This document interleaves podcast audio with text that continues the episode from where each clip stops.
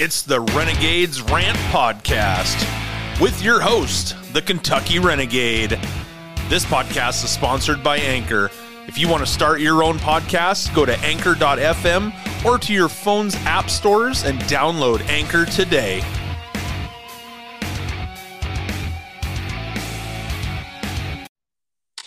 Welcome to the show, everyone. This is the Renegades Rant podcast, and we are coming to you from the River City podcast studios here in Henderson, Kentucky. And well, it's a nice early morning, and I can't wait to start this show. And we have a great guest. You may know her from TikTok. Her name is Living Right 26, Living Right 100. And you may know her from the We Want the Names Foundation so, welcome to the show, Amy. Hey there, Patrick. How are you doing? I'm good. So, how's everything your way? Good. I'm actually not that far from you. I'm in Ohio. I didn't realize you were in Kentucky. Oh, wow. What part of Ohio? I'm in um, North Cincy. North Cincinnati. That's my team. The Bengals, oh, they it? won last night. They did. Yeah. Thank goodness for Joe Burrow. That's right. LSU, baby. yeah.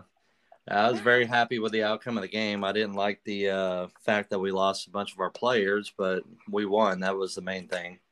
Yeah. Well, congrats to you guys. I'm I'm not originally from here, so I'm not a Bengals fan, but I will root for them since I do live in a city and I am an LSU alum. So, all I right, have to, I have to root for Joe Burrow.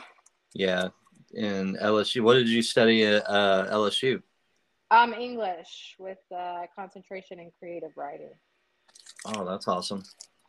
Yeah. So, well, we know how we go through on TikTok, and we're always censored, and you know, there we like to talk about that we can't on TikTok, but we're here on the podcast, so we know all about the we want the names so if you would just kind of give us a background on how that came about for you and uh, jessica. Um so jess and i are both um very different but also very similar people. Um we both are extremely passionate about um protecting children protecting the innocence of children.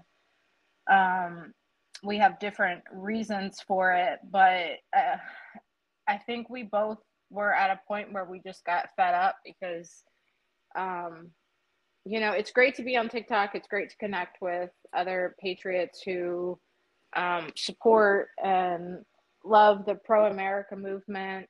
Um, but on the flip side, for us, it's very frustrating to see a lot of the virtue signaling going on. And I think it just came to a point where we got like tired of it you know? It's like why are why isn't anybody doing anything about this? How are we letting this clear career criminal get away with what he's gotten away with his entire life and giving the people all of his clients a pass? So you know she just like let's do a rally i duetted it and then from there we like talked the next day and here we are. We were just like, you know, it started with that little, um, you know, that little spark of we're sick of Epstein and this whole debauchery, but then it grew into something so much more because we are both moms. We both um, want to make an impact. We want to help other moms out and um, that are in situations like with school boards fighting grooming. Um, you know, we want to help people heal from their sexual assault trauma. Um, we want to give people a platform to be able to, you know, um, get the word out, bring awareness to certain things involving and like that directly relate to the sex trafficking industry, that directly relate to the pedophilia rebranding that directly relate to the grooming in our schools. And that's kind of where it started. And now it's just continuing to evolve. Every single day, we are adding more and more. We are Um, you know, we're getting laser focused on things that we really want to make an impact with. Um, and right now we're in the process, we're in those growing stages where it's kind of just Jess and I, and we're like wearing all of these hats. Um, but we are onboarding volunteers, we're getting all kind of these other programs going on. So we're really excited about where we are taking this and how far it's come in less than a year of us, you know, focusing on this. And it's such an important cause. It's such an important topic that everybody should be super passionate about, just like we are. Yeah, and I respect you guys for what you're doing. Um, you know, I myself, I put that out there. I I don't care if TikTok likes the idea of us going out and trying to expose even more on this issue. Uh, any of the content creators like uh, Patriot Mama and uh, OEF and their human trafficking uh, that they're doing uh, to you guys with We Want the Names, it, it needs to be exposed. It needs to be brought out. There needs to be a lot more done and I think we need to really start to push to where we can get people in leadership to start to recognize it and come up with legislation for it. Yes, I agree. Um, the cool thing is, is that as we are go doing more and more, um, you know, activism, bringing awareness on social media, we're connecting with a bunch of other organizations that are also fighting this as well, but in different aspects of it. And there's Vets for Child Rescue that, um, if you're not familiar with them, they're a, an amazing, a phenomenal organization that is doing a lot of work um, on the back end to fight the trafficking. But um, I'm bringing them up specifically because they are they are working on legislation. They have a whole um, group of people that are dedicated to bringing new legislation um, to the forefront and getting lawmakers and the powers that be that need to or that can make an impact with this um, to get in front of them and to be heard on this aspect of it because you're absolutely right. The legal system right now is set up to protect perpetrators. It's set up to um, you know not protect the victims. And it's not designed to combat um, trafficking. It's certainly not designed to uh, protect victims from pedophiles either. I mean and that's something that everybody i feel like as i feel like social media has really been able to expose people to the reality of what's going on out there because a lot of people are just like, oh, you know, pedophiles get thrown the book at them, pedophiles get this, pedophiles get that. But the reality is, is that they don't. Um, more often than not, pedophiles get away with what uh, whatever crime they have done. It could be a very heinous crime, and they get a slap on the wrist. They get, you know, what, 30 days in jail, probation, and they you know, are back on the streets. And the average um, victim count of for a single pedophile, I think, is 74 victims over their lifetime. Wow. Yeah. And the thing of it is too, I mean, even with the within the prison systems, they have built special units to put them in now. They're no longer put in gen pop. Everybody thinks, oh well, they're going to get the uh, prison code justice, and they're going to some prisons still do that, but not very many. The majority of all these prisons now have their own specialized units where they segregate them from the population so nothing happens to them. Yeah, which I don't necessarily agree with. I feel like if you're in prison, you're in prison.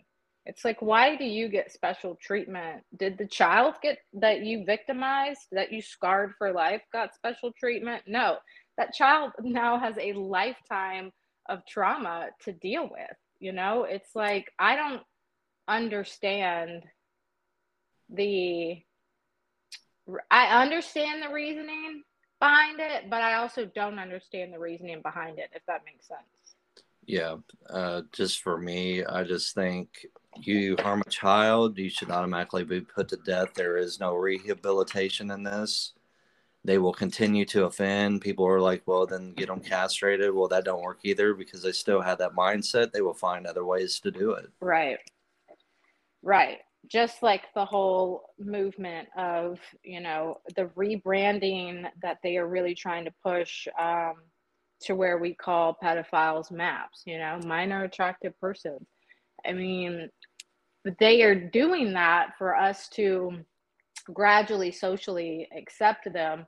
But then there's also like this so called group of maps, no maps.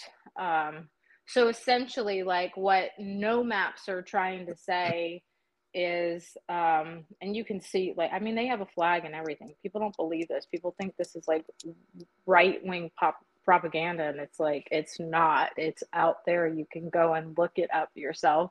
But the map itself um the colors will indicate you know the attraction to the minor that they have the gender the age and then there's a white um, part of the flag in the middle.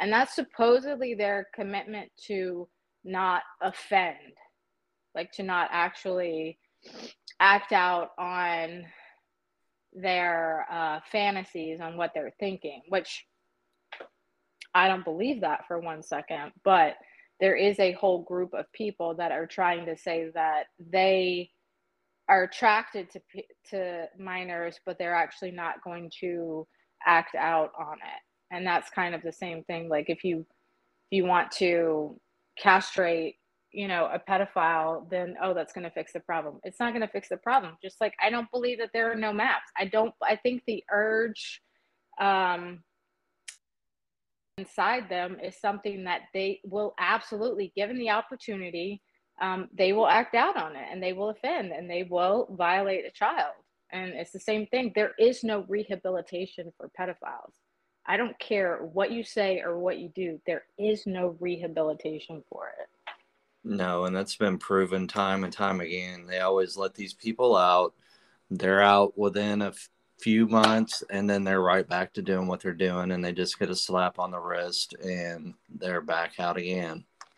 Yeah, I mean the recidivism rate is high for them and this is taking into account the actual um, reported cases, you know, because there's a lot of unreported incidents that happen with um, pedophiles. And that's what a lot of people don't take into account either. Like, they're just like, oh, yeah, they're, they'll get out, they live their life, they won't violate another child. Well, they will absolutely violate another child. Whether we find out or not is a whole different story. Because i mean that the that aspect of it i mean there are people out there that there are parents out there that they might uncover it but for whatever reason they don't want to report it. There's a lot of shame there's a lot of guilt there's a lot of embarrassment when it happens to a minor child. It's like do you want to put the child has already been victimized they've already been violated do you want to put them through additional trauma by going to report this to the police and then it's going to become you know a, a news article the child's going to be like you know whether they they may not identify the kid but it's still it's going to come out you know like the information is going to come out. So there there's a lot of other things that are involved with um, that and i don't think people really understand the depths the gravity and the amount of people that your average pedophile really violates over their lifetime because a lot of it doesn't come to the light. Right.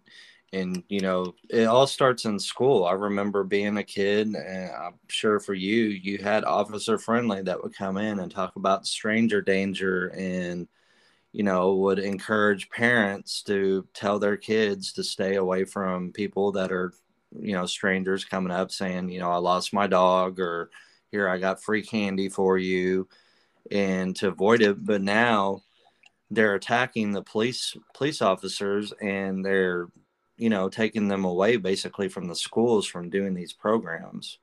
Yeah.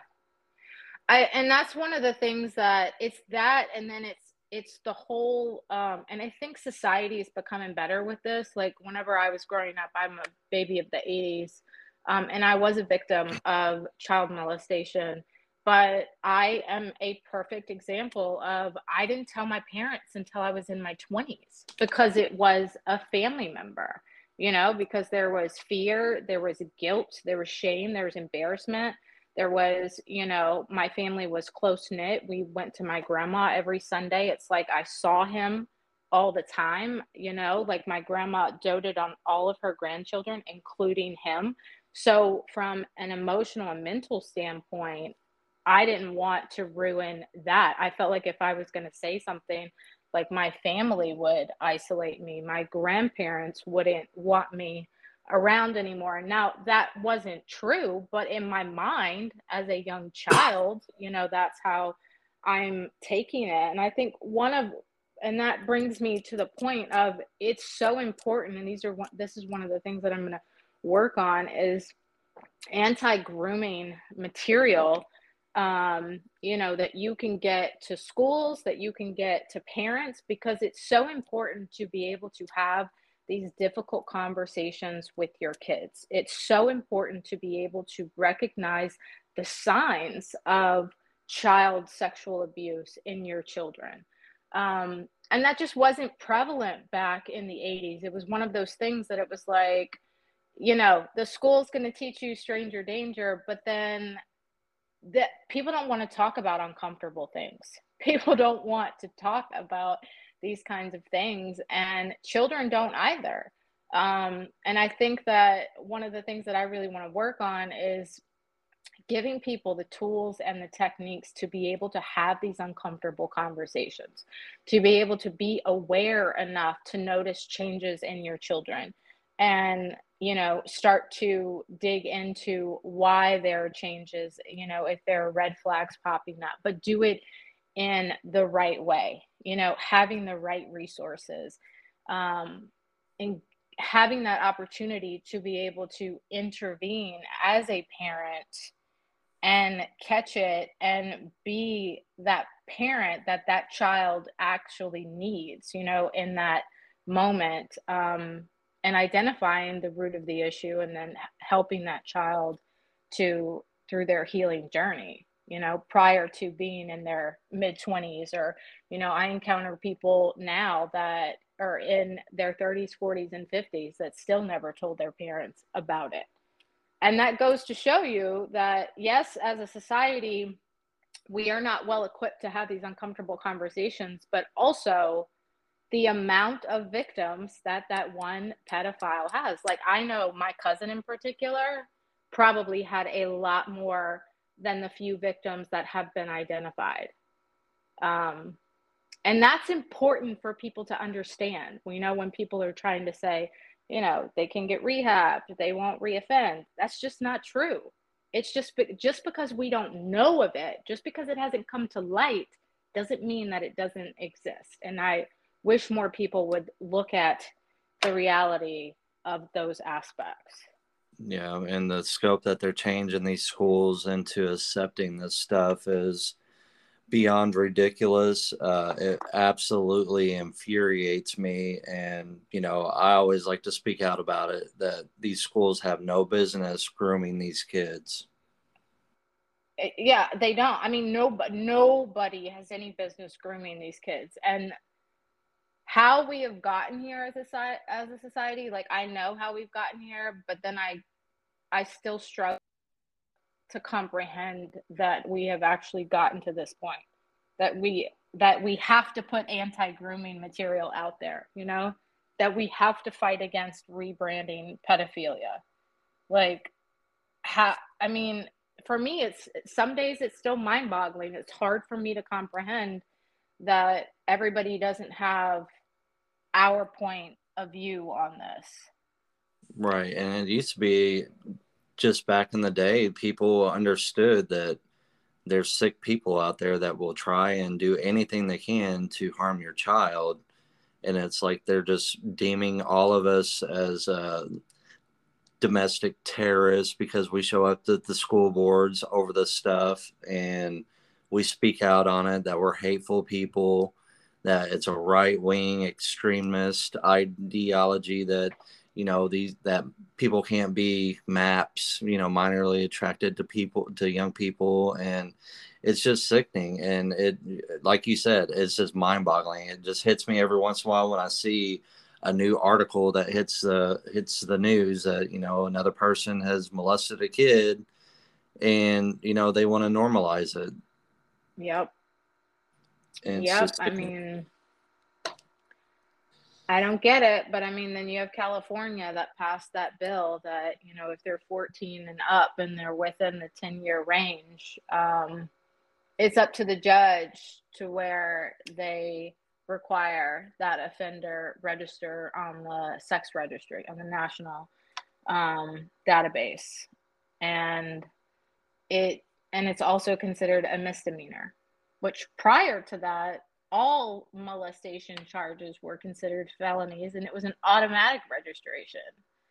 Um, now there are like there are different time frames as far as how long you have to register whether depending on the level um, that you're convicted of but still it's mind boggling that some people are just like yeah it's okay but then it brings me back like everybody is always like where where is this coming from where did this stem from and a lot of people don't relate it back to the Kinsey Institute. Are you familiar with the Kinsey Institute at all?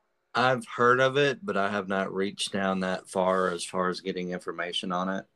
So that this is why I feel like a lot of people need to go back and research um, the Kinsey Institute again because this is where all of this is coming from, and it is still a very prevalent institute to this day.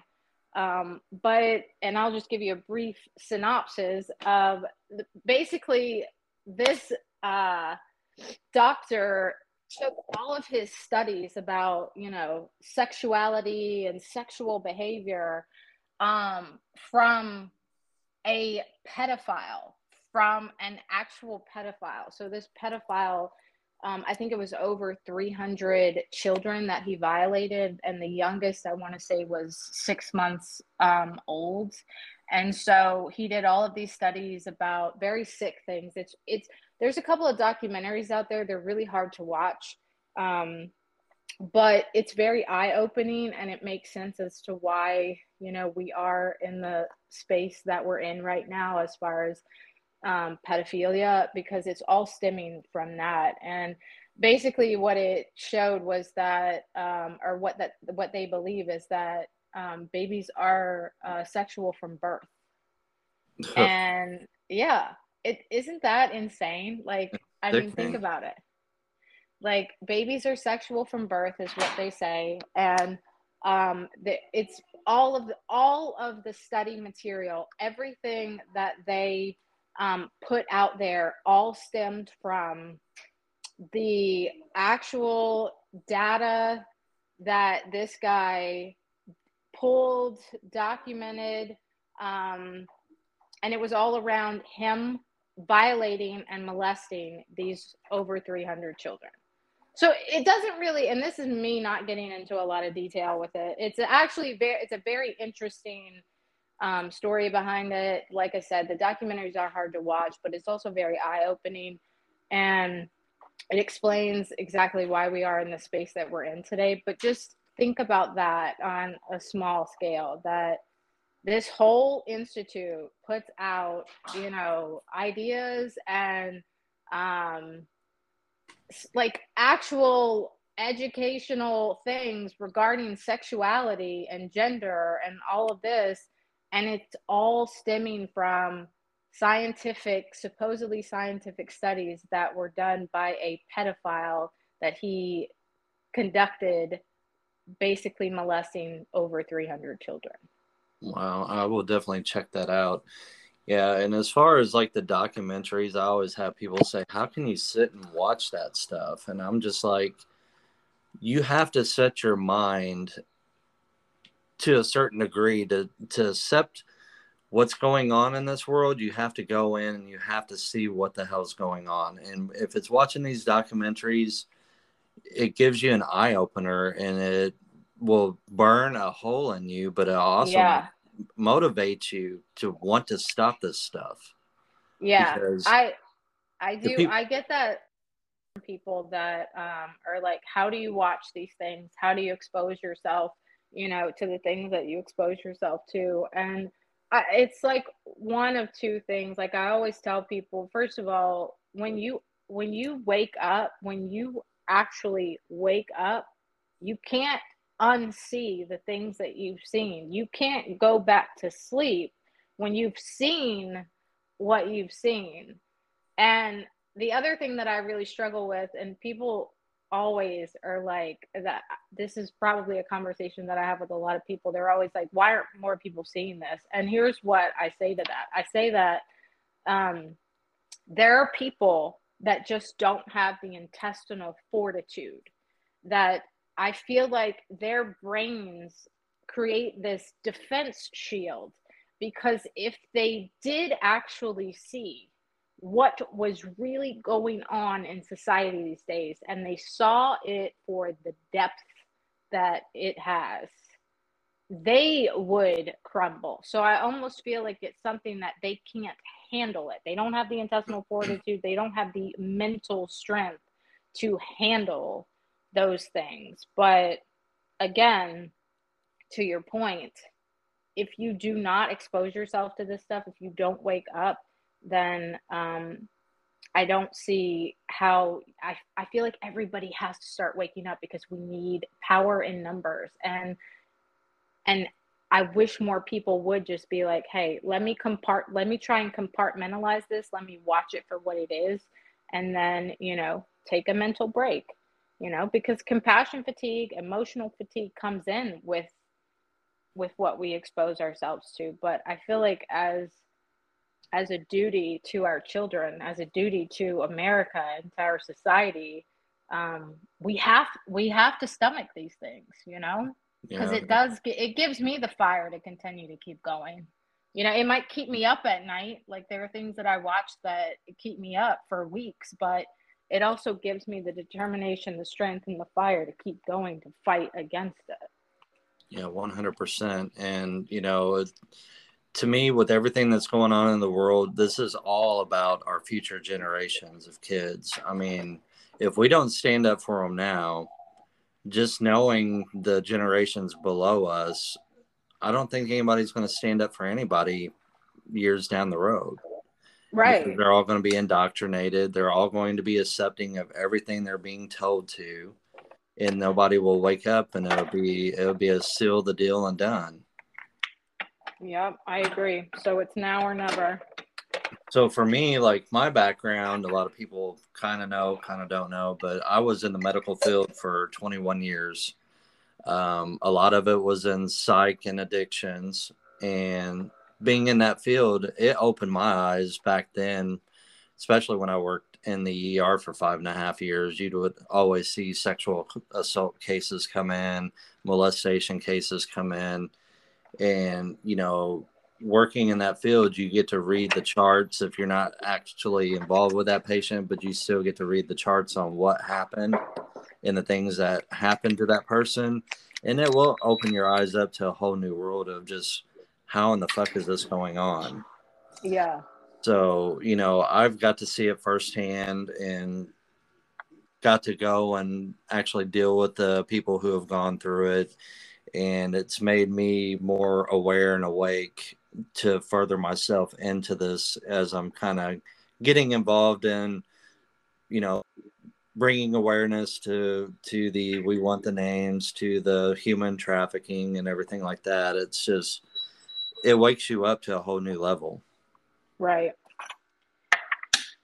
So yep. with uh with the we want the names, what else uh, are you going to be doing moving forward? So right now we are working on a few things. I'll tell you about um, Jess's project first. Um, we she's got this guardian project is what we're calling it, and um, she's working on building out um, some bait accounts. So we're going to do online predator hunting with that. Um, she's going to be accepting volunteers soon to help her with that uh, program. We have the Moms Against Maps program, which is something that I'm working on. and this in particular is going to be more of like an outreach, raising awareness.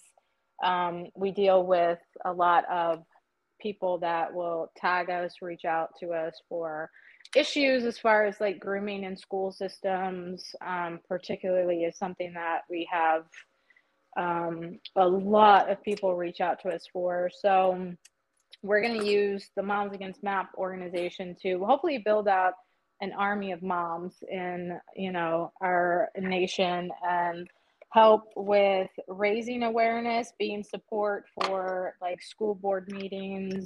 Um, we have a whole page on our uh, website devoted to the moms against map so we're going to feature um, different news articles different specific like administrators or teachers that we are trying to um, expose as far as their grooming agendas in the school systems. Um, so we have that going. We have got a weekly support group for anybody who has experienced um, any kind of sexual assault trauma.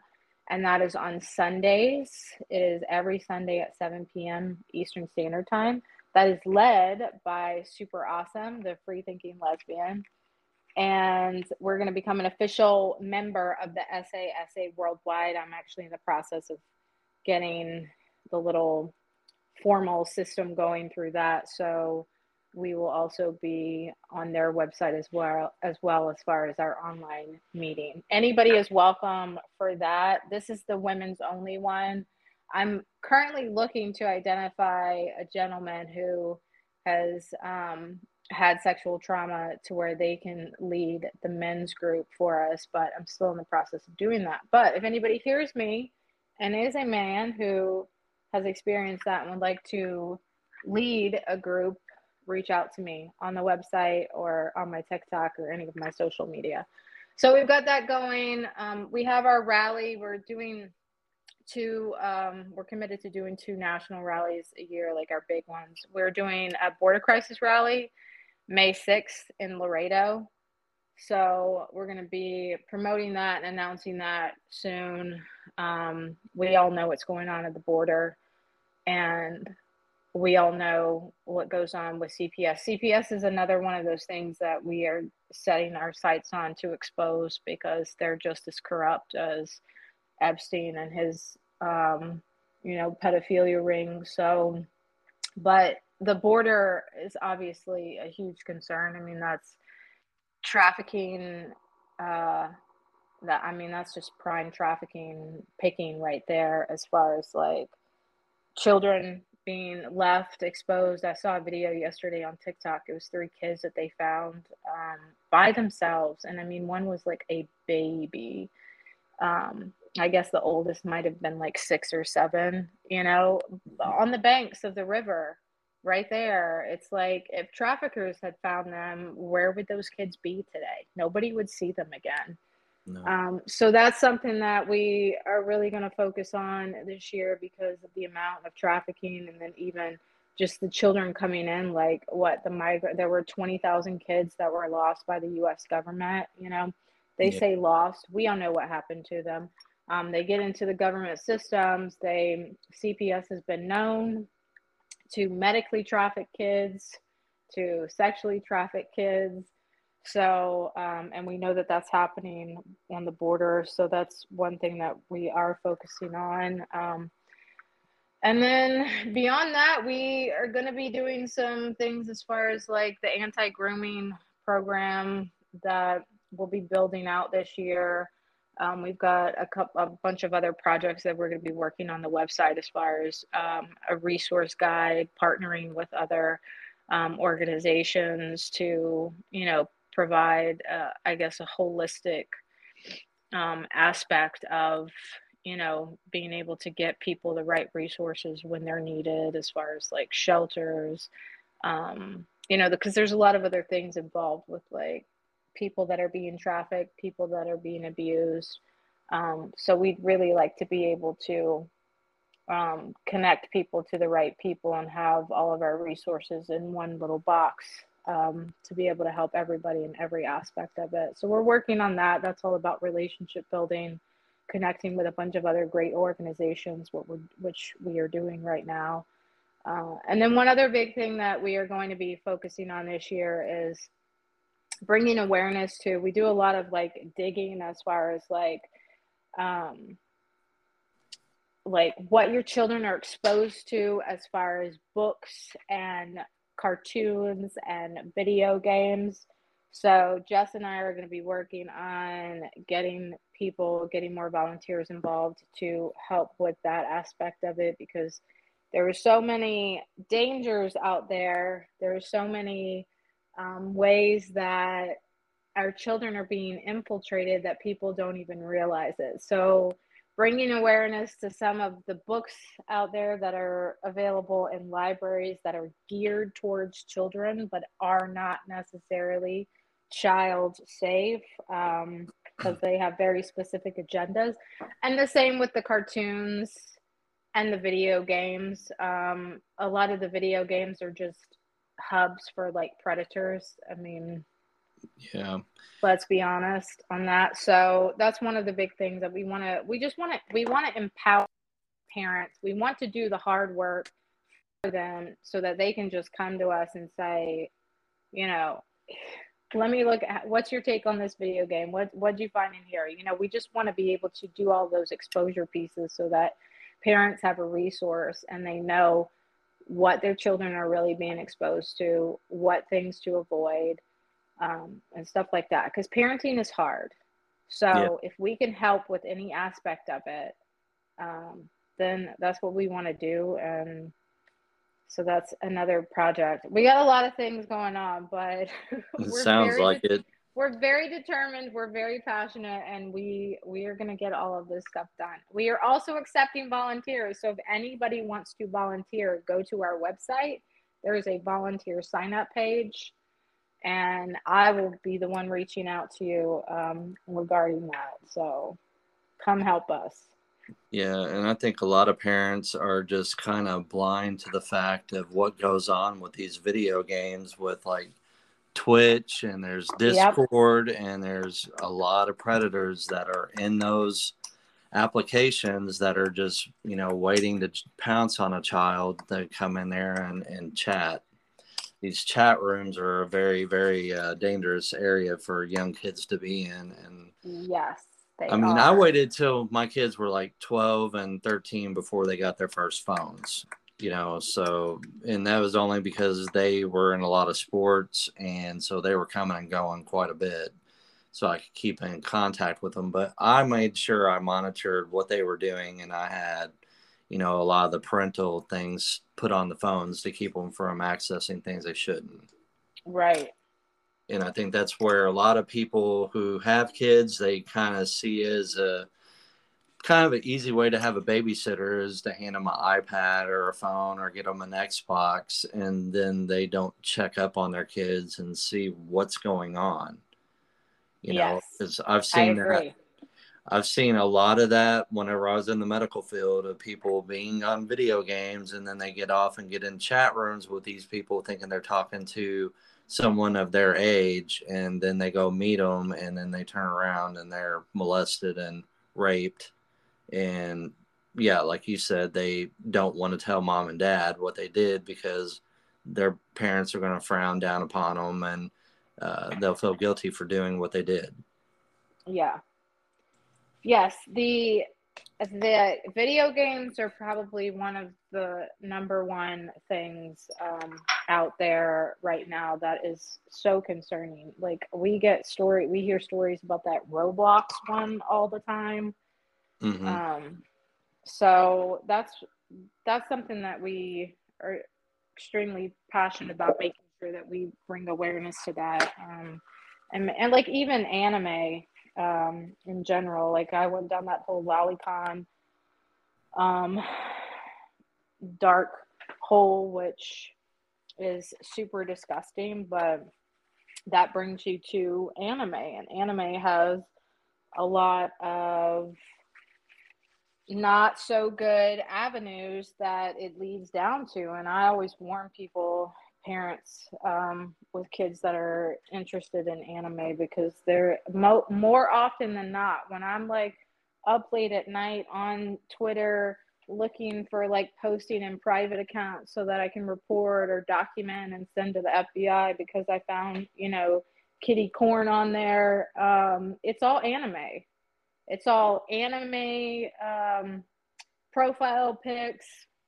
You know, there's like red roses in the profiles. There's, you know, once you get into that world and you learn the hashtags and you learn the abbreviations and all of that stuff, um, you can find it really easily. And a lot of it, like, it was like two weeks before Christmas. I mean, I spent probably a week um, at night. I couldn't sleep because I was finding nothing but posting in private accounts on Twitter, and it was all anime. And I found them on Snapchat. I mean, on uh, uh, TikTok too. Yeah, it TikTok. all anime. TikTok's really bad about censoring patriots, but they won't censor some of the Oh, they won't. sexually sexually explicit stuff geared towards kids. It's it's fine to do that, but you can't talk out against the government or the bad things that are happening. Uh, yeah, I know. I have documentation. I did like screen recordings of me trying to post, I mean, report these posting in private accounts, and TikTok would come back no violation. The same with the ones where they had the um, indigenous women, where they were showing these kids who, yes, in their native culture, um, nakedness is not something that, you know, shy away from, but they were showing the whole body you know no censorship. And i would i reported account after account after account video after video. Tiktok did not violate a single one. And people weren't sharing that to show their appreciation for their culture. They were sharing it because it was kids who were naked. And i know that there were sickos out there getting off on it. Yeah, and they will, and they'll always try to find a way. And I don't know if you've seen. I I grew up Catholic, and I didn't want to be Catholic. I didn't want to go to Catholic school, but it was a thing that was involved in my dad's side of the family. They're you know true Catholic people. So, you know, going to Catholic school, we dealt with the priests, and you know, after I graduated from high school, all three of our priests from the three schools I went to, all three were arrested for kitty porn and molestation of kids. Ew. And, you know, there was a documentary that came out, I think it was in 2013, 2014. It was called Mea Maxima Culpa. It was about a school that was up in, I believe, in Milwaukee, Wisconsin. And it was a school of the deaf and this uh, priest by the name of Father Lawrence uh, Murphy, he was molesting all those deaf kids. And they kept trying to go to the police about it, and the police kept bringing them back. Oh And- They continued to be molested, and finally, one of them escaped, and he was able to get to somebody besides the Milwaukee Police Department, and they end up doing an investigation. Well, it ties into Pope John Paul and then uh, the uh, Pope Benedict. Yeah. Pope Benedict, before he became Pope, was over all the legal issues and the reportings of child molestation. yeah. He kept hiding it. So when that came out, that's the reason why he resigned as Pope. A lot of people think that was because he was sick. It wasn't because of that. It was because he was tied to this whole documentary that came yeah, out the on HBO. scandal. Yeah. So he he resigned, and you know, then they finally found the Father Murphy. They had taken him and hid him in a place in Ireland where they took all the priests that were, you know, child molesters, and they sent them there to retire. So it just goes to show how deep the child molestation rings and the the you know the molestation and the trafficking and all that goes. It goes all the way deep into the Vatican. It goes all the way deep into our governments. And, you know, with the whole we want the names, it involves our government. And people don't want to open their eyes up that possibly there could be judges and senators and I mean, people people struggle with people struggle with that. They struggle with the religious aspect of it, and it, I mean, it's not just the Catholic Church. I am Catholic. I'm still very practicing Catholic, um, but I know that my children go to Catholic school. Um, but I know that there are priests out. I mean, I know the corruption in it. I know the corruption, you know, in Rome with the popes um, and the Vatican. But um, I think people struggle with wanting to recognize that their religion could be potentially involved in it. You know, they they struggle with their government could be potentially involved in this. I mean, it's not something that you want to admit. It's not something that you want to um, recognize. It it hurts, you know, that self awareness of being able to say, "Wow, you know, I I'm part of, um, you know, an organization, or I have people in my political party that." you know, are participating and complicit in these things. That's a struggle, I think, just a human struggle in general. Um, for me, I mean, I get it. I'm I'm very aware and I'm able to separate the fact that from my religion is my religion and the people that I and I know that there are bad people in every religion. You know, like we have um, all of these stories about these, you know, so-called religious schools that were doing nothing but abuse and all of that. I mean, we have we hear about pastors and preachers and these evangelical churches that have nothing but these, you know, um, incestual abusers that are these these church leaders. I mean, it's insane. I mean, it's it's crazy the corruption that you find. Um, but I think it's important for people to understand that you can still you can still be a Christian, you can still believe in God, you can still be a Catholic, but not relate and not condone the bad people within that space that have basically utilized or taken advantage of their position in the Catholic Church um, and used it as an exploitation tool and a protection tool um, to take advantage of children. I think it's important for people to try and understand that and look at it from that perspective. Absolutely. And I think that people need to be more like us and be more aware and awake in those uh, churches and temples and everything and continue to monitor what goes on there and keep a and if you see out. something say something that's Absolutely. my that's my big thing like i i've always been an advocate i've done a ton of volunteer work as a young um you know in my 20s i started volunteering as a casa um you know so i was a mandated reporter as far as abuse was concerned um and I think it's important for people to get out of their comfort zone and if they see something, say something because their silence is contributing to the violence. They are complicit in what is being perpetrated if they do not speak up. And I want more people to let that sink in and find the courage within themselves to help somebody who is seemingly voiceless at the time. Um, and that's something that I feel like the world would just be a better place if more people did that. 100. So, about Jeffrey Epstein, do you believe that the man killed himself and he's dead, or do you still believe he's alive? So he did not kill himself. I did a yeah, whole. We know that. I did a whole video on on that on TikTok we all know he didn't kill himself. It's hilarious that people are still trying to say that he did.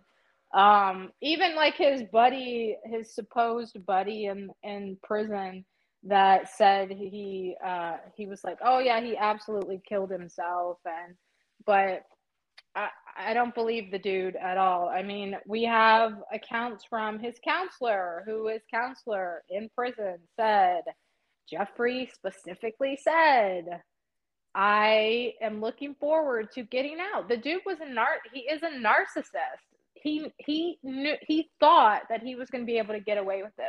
He thought, I mean, and to his thinking, he got away with so many things his entire life. A lot of people don't even realize the background of Jeffrey and how long he'd been perpetrating crimes. Um, he said, I feel great. You know, I'm looking forward to getting out. I'm not suicidal. I'm not going to kill myself. And it just so happened like the everything went wrong with the prison that night. For first of all, they had a they had a rule, a policy that he was supposed to have a roommate and or his cellmate, and his cellmate was moved, and he wasn't given a new one.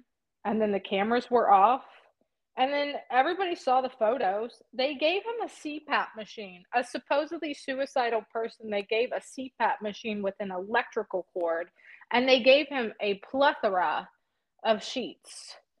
Um, and even the autopsy like a lot of people don't didn't even like read into the autopsy but they have those bones in the neck where they'll say that you know a um a suicide if you go look at like the the hyoid bone. The, yeah but it's the bone at the top that will break whenever you um commit suicide. So it's like strangulation by suicide but then there's strangulation by homicide and that's where the lower part of the neck is um, bruised and broken. And that's exactly where Jeffrey's supposedly his autopsy, whenever it was done, um, was broken. I do believe he is dead. I know a lot of people say that they believe he's still alive. I do believe he is dead, and I do believe they killed him because I think I honestly believe that um, he enjoyed his freedom so much that he was going to start selling people out so that he could get out of prison. And people were afraid of that. And I feel like I know that they killed him off for it. Um, because a dead man tells no tales, right? Absolutely. But I'm so, still I'm still kind of a skeptic. I still think from time to time that he's probably paid somebody off and he got out and he's living somewhere in a Zionist colony where he can be left alone. And that was part of the deal he made to go away and stay gone. And I just feel like his ego wouldn't allow him to stay away. Yeah, right? and that's the other part that gets me too is that he was such a such an egot- egotistical maniac, and he just you know he just thought he was God's gift to earth, he did. I mean, he thought that he had this God complex and he was so many things in his life. I mean, he got away with the Ponzi scheme that his partner um, spent 18 years in federal prison for. He got away with the molestation of those young kids back in Florida the first time that he was ever assaulted because they painted 14 year olds out as prostitutes. Like, I mean, he had everything working for him. Um, and I just that's my struggle with thinking that with people that say they think he's alive is I just feel like he I feel like his ego and his narcissism wouldn't allow him to stay hidden, you know. Yeah. And you know, so, everyone keeps saying, "Well, we already know the names. Why do you keep saying you want the names?" Well, yeah, we know about the uh, celebrity star-studded cast list that he had but a lot of people from now this is from the research i got from some other people that i was working with at the time is that there was a secondary flight log and a federal judge immediately sealed it and it never was brought to the forefront about anything. And supposedly that other sealed uh, flight log has everybody in the government from judges to politicians to you know people in government. And what's your thoughts on that? So we get we get that question a lot. They're like we already have the names. No we don't have the names. Here's the thing. We have the black book. Yes i have a copy of the black book. That doesn't tell us anything. We also have some flight logs. Also that does not tell us anything if you've done any kind of reading and research on Jeffrey Epstein, he was a creature of habit. He was so meticulous with his record keeping, with his bookkeeping. He had ledgers where you would sign in whenever you would like enter his home. So he kept track of all of the girls that would come in and he was essentially getting um, massages from that he was assaulting or molesting. So you also have, yeah, we have proof that, um, you know, he got a lot of money from Lex, Lex Wexner and all of this stuff. But you also have a man who really amounted to nothing in life, um, but was one of the richest men out there. So with those two things combined, the fact that he kept meticulous records of everything and the fact that he was suddenly like this wealthy, wealthy man, it's like one starts to question where is he getting his money from? What kind of business is he really doing? And then, secondly, if he kept that meticulous account of people going in and out of his um, house, of, you know, just his everyday life, you don't think for one second that he's got meticulous records of who his clients were that he would traffic these women to? Of the transactions? You're telling me that we we can't find any kind of transactional things bank accounts um exchanges of money as far as like him selling the services of these women I mean, it doesn't make any logical sense if you look at the kind of man that he was, the um, his attention to detail, and the fact that he had all of this money. I mean, no one's like stopping and saying, "Well, where is this money coming from? Well, why can't we track the sources of his money?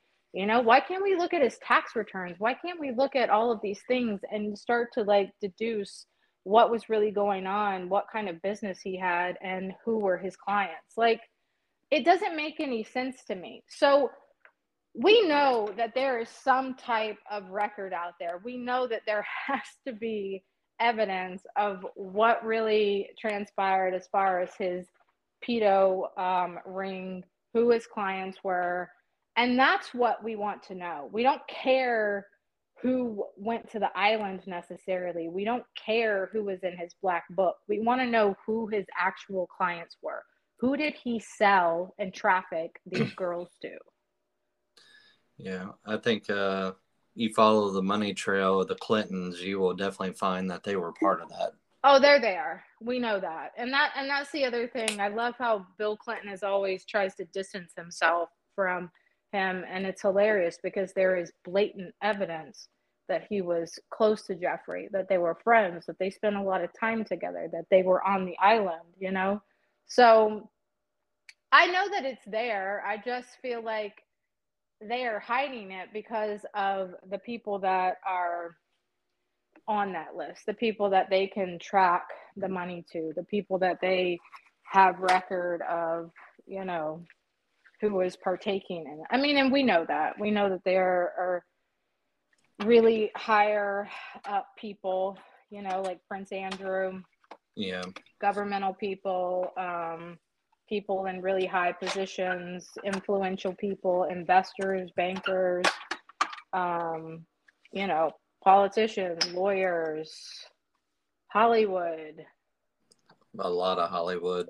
Yeah. And so. i think and that's a that's the thing i love about uh joe bowman calling out Jimmy Kimmel and oh yeah doing that great. whole ordeal. That I mean, what he's done with that has been amazing. To just go after him and hammer him with this challenge has been it's been hysterical. But if you look at the seriousness of it, we you know he he's on that list and we know he is. Absolutely. I mean, we we know a lot of them are on that list and they um I mean, and they don't hide it anymore. You know, they make fun of things. I mean, look at some of the comedic things that he tries to pull in. I mean, it's sickening stuff. It's, you know, they joke about eating babies and drinking blood. And, um, I mean, it's, it's really disgusting things, but the, the truth is, is that we know that there is truth to this. There are facts behind that, and um, now, have you seen the thing on Roku, the uh, Burrow app that they I- have? I did download the app. Um, I like it because I feel like it's for amateur conspiracy realists. Um, you know, people that don't necessarily know where to find really good documents. I mean, documentaries that I think everybody should watch, and it puts everything in one little neat spot, and you can pretty much just tell someone, "Hey, go here," you know, because instead of telling them to go to this specific site to watch this and that, and because I'm always trying, I'm always trying to wake people up and tell them to go watch like these little ones, go watch Contraland, go watch, you know, Murder by Mouth, go watch all these things. Um, because this tells you a lot of what's going on. Out of the Shadows is another great one. Yeah, that's a really good one too. You know, and just following that up with the whole the Pizzagate, the Pedalgate.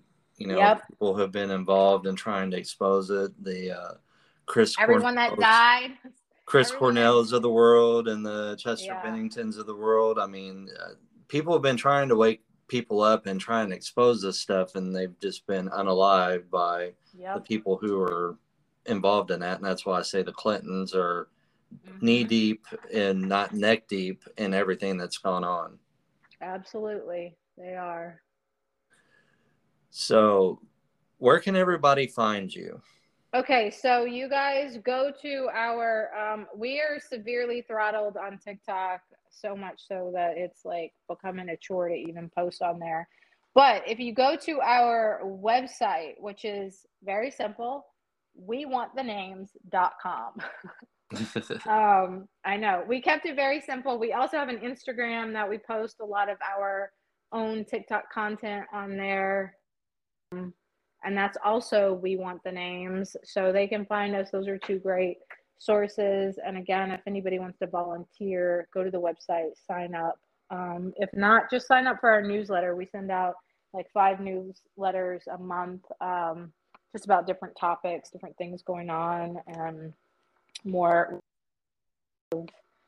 um, trafficking and whatever is relevant in epstein's world too because we are still staying on this story. We're seeing it through.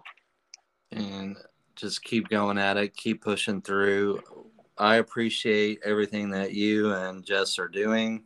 Uh, you have my full support. If you want me to, I will promote this on my show, any kind of events, any kind of news. You let me know. I can put it on my podcast just to let people have an update. And I will continue to promote the people who are out here trying to expose this even more. Awesome, man. Well, I appreciate it. We appreciate it um, because this is what it's about. It's about coming together and all working towards the same uh, purpose and about bringing all of this darkness into the light. So we appreciate it so much, and I will keep you posted on anything that you can help us um, continue to get out there. Okay, and then hopefully we can do a show again somewhere in the middle of the year.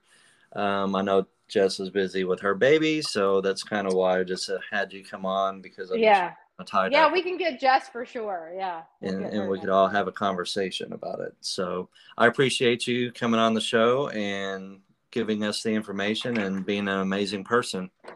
All right, thank you, man. I'll talk to you soon. All right, take care. Bye. Bye.